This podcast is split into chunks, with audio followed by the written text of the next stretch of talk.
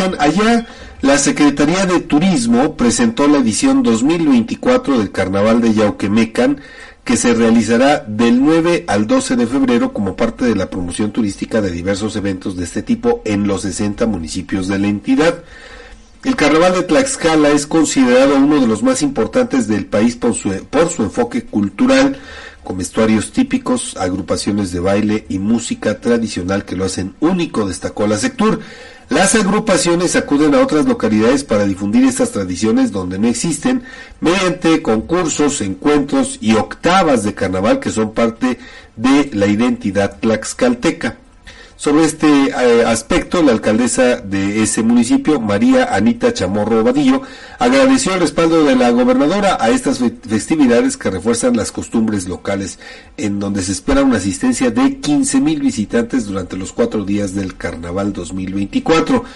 Con la promoción de estas celebraciones, la sector busca mostrar la riqueza cultural de Tlaxcala y atraer turismo para dinamizar la economía local. El Carnaval de Yauquemecan es una muestra representativa del legado e importancia de estos eventos tradicionales en la entidad, Fabián. Y bueno, ahí solamente hay que referir que pues sí, ya eh, pues desde hace algunos días, pues en muchas partes están pues participando incluso con los ensayos, así es que, bueno, pues eh, a quienes gusta del carnaval que lo disfruten, pero a quienes no, pues aguantar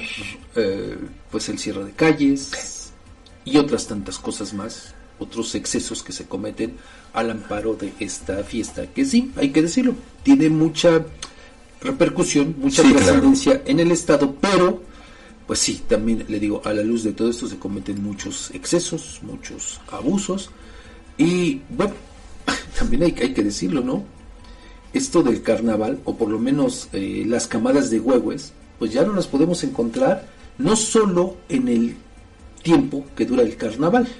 sino ya prácticamente a lo largo de todo el año, en todas partes, en cualquier festividad. Le digo, hay gente a la que le gusta, hay gente a la que de plano no le gusta, y bueno, pues aquí, el tema pues es que haya respeto tanto para unas como para otras personas. Claro, por supuesto, sí. Eh, normalmente, cuando se viene esta época, vienen también una serie de reclamos de muchas personas